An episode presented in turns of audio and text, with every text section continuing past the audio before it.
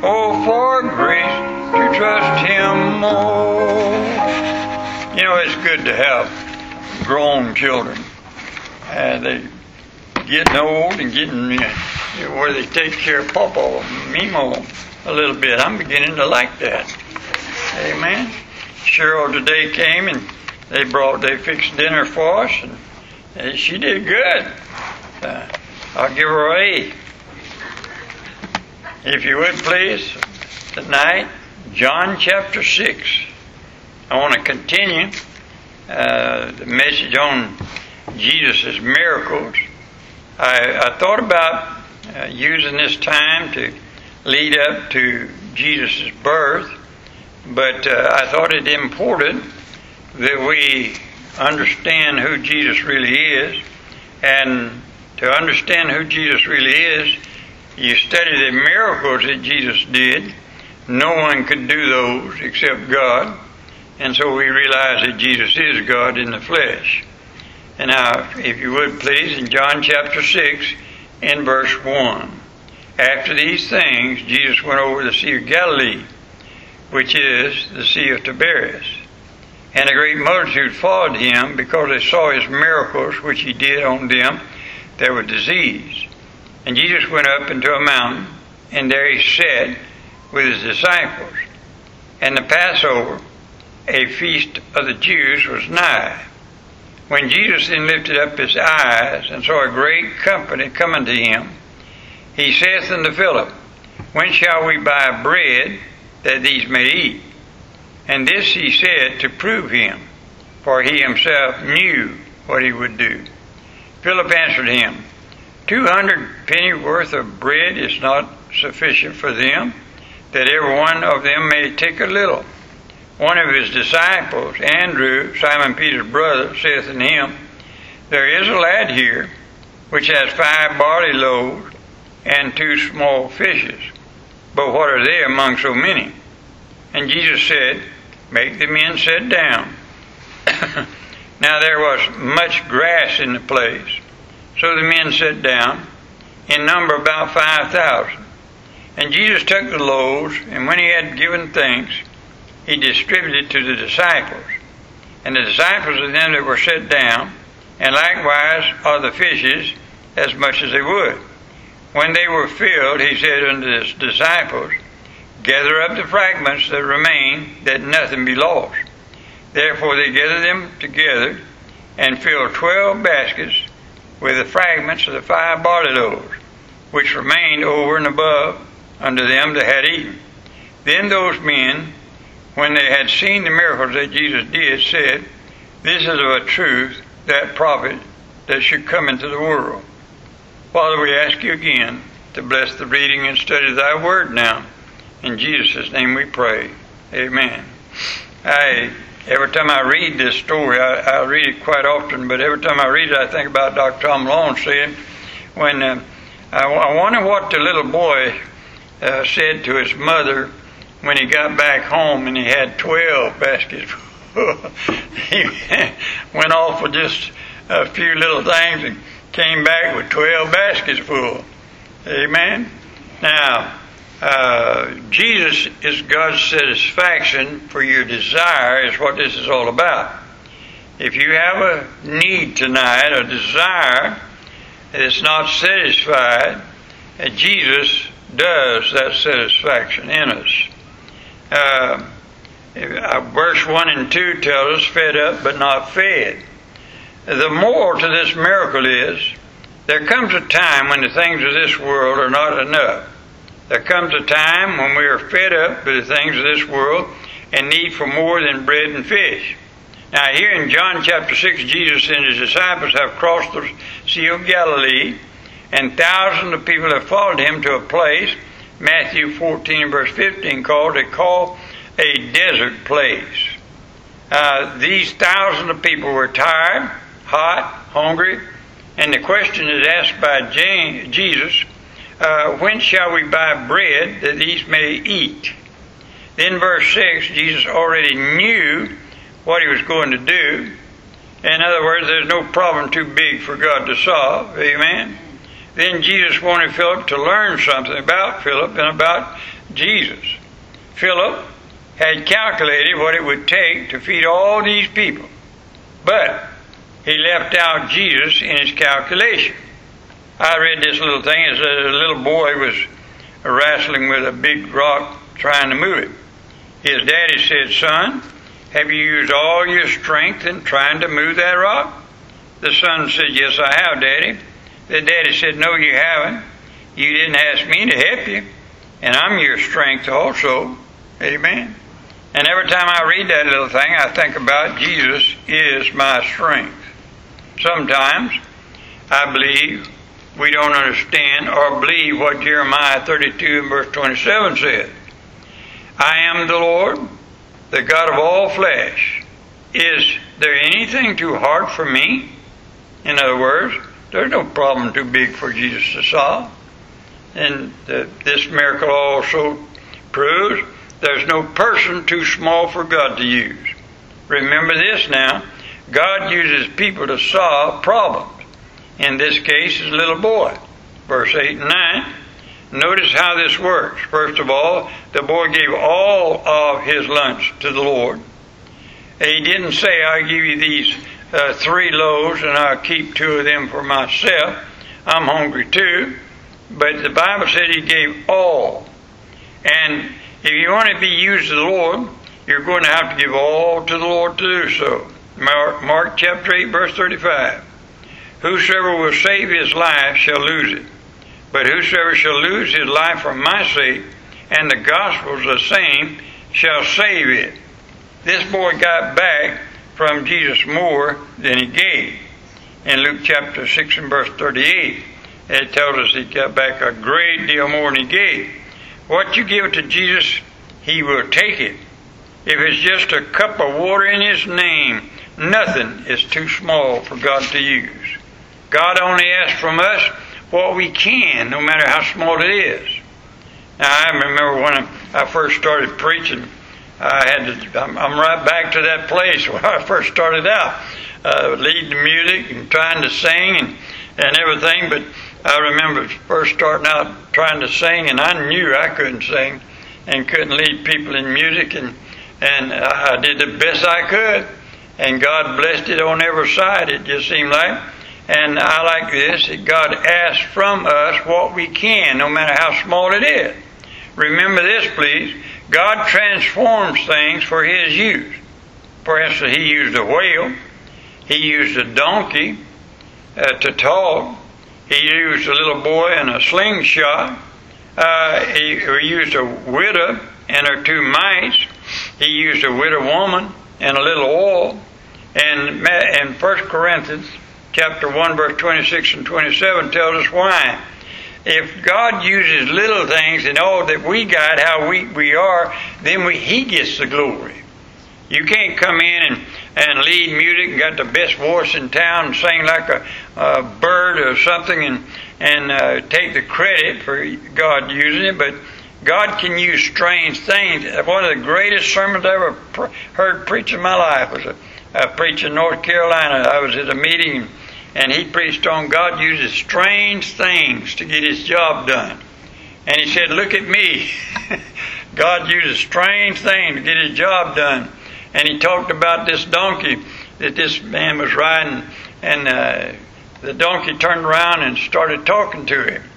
And, I, and he said, I don't know about you, but if I was riding a donkey and that donkey turned around and started talking to me, he said, I think I'd have left that donkey.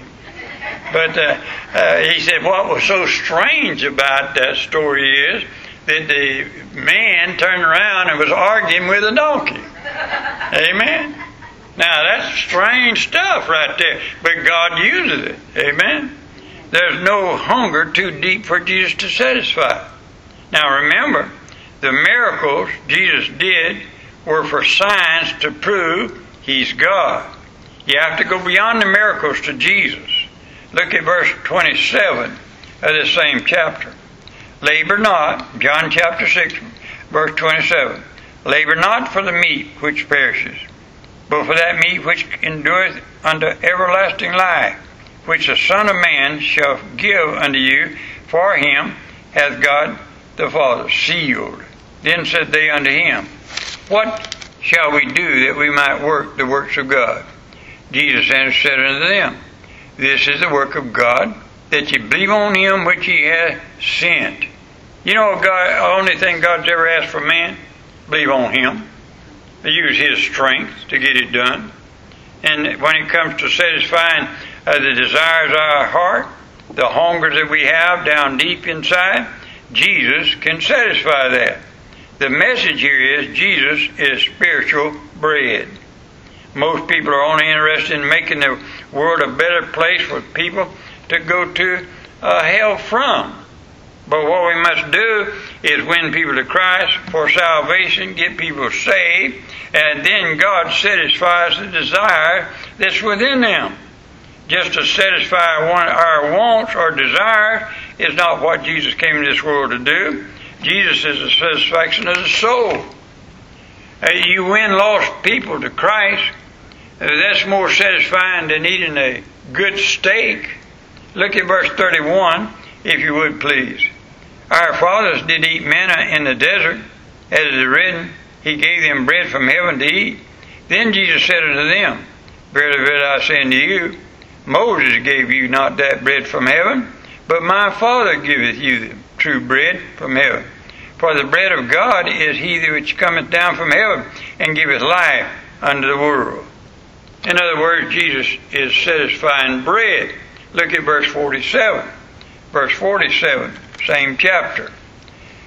Verily, verily, I say unto you, he that believeth on me hath everlasting life. I am the bread of life. You see, that's where people, uh, certain religions, they t- they get a man to get up and bless the bread and, and bless the wine at the Lord's Supper, and they say that by partaking of that, uh, that your sins are remissed off of you, and they say that that actually becomes by that priest's blessing the bread it actually becomes the blood and, and body of the Lord Jesus Christ. And they use verses like that Jesus is the bread of life. He, Jesus said himself, if you don't eat of me, you have no part with me. Well, that ain't eating his flesh. That's eating him as the bread of life. Taking him as the bread of life. Jesus' invitation to come and dine. Look at John chapter 6 now, verse 50. Verse 50. This is the bread which cometh down from heaven, that a man may eat thereof and not die. I am the bread uh, which cometh down from heaven. If any man eat of this bread, he shall live forever. And the bread that I will give is my flesh, which I given for the life of the world. In other words, that's John three sixteen. God so loved the world that He gave His only begotten Son. How? On the cross to die for our sins. Amen in John chapter 5 and verse 24, if you just back up now to verse 24, John chapter 5, Verily, verily, I say unto you, he that believeth my word and believeth on him that sent me hath everlasting life and shall not come into condemnation, but is passed from death unto life. That's satisfaction of the soul as far as salvation is concerned. Jesus' invitation is to come and dine. And all anyone has to do to enjoy the bread of life is just sit down and eat or take Christ as their Savior. Now, our receipt for a miracle is your need, God's satisfaction for your desire. God supplies for your need. No problem too big for God. In other words, nowhere to turn and bring your problems to the Lord Jesus Christ nowhere to turn, bring your problems and use all your strength. Ask God for help. Transfer what you have to Jesus no matter what, how small it is that you give to God. Jesus will accept what you have. Jesus will transform what you have. Jesus is our spiritual bread. Jesus is our satisfying bread. Jesus is our sustaining bread and accept Jesus Christ's invitation in and come and dine. I love that song, don't you? Come and dine. I, I like to sing it and I like to think about it. And the great invitation, one of these days, Jesus is going to have a table set in heaven. And he's going to say, everybody come and dine.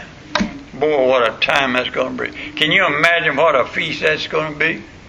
I was, I've been listening to Pastor going back and forth when we do go to lake. There's a preacher coming just the same time we're traveling every time. And this old boy preaches up a storm. I'd love to hear him. But he was talking the other day uh, about uh, dying and going to heaven. And he's talking about the, the river. It comes out from the throne of God. And on each side of the river is the trees and um, the leaves of the trees is for the healing. And I thought to myself, the fruit of the trees and, and so on for our medication uh, for all eternity. And I went back to the what is the fruit of the Holy Spirit and the seven the same amount that he's talking about on those trees for medication there in the book of Revelation is also talking in Galatians the fruit of the Spirit. You know where life really is? Is when you learn to rely on the Holy Spirit to live Christ through you. He'll take care of everything you desire, everything you need, if you just rely on Him. I have not wanted any good thing ever since I got saved.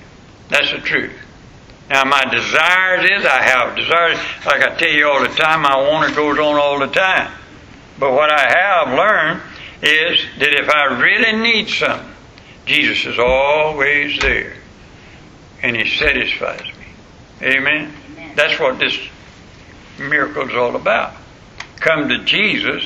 Don't run to something else looking for it.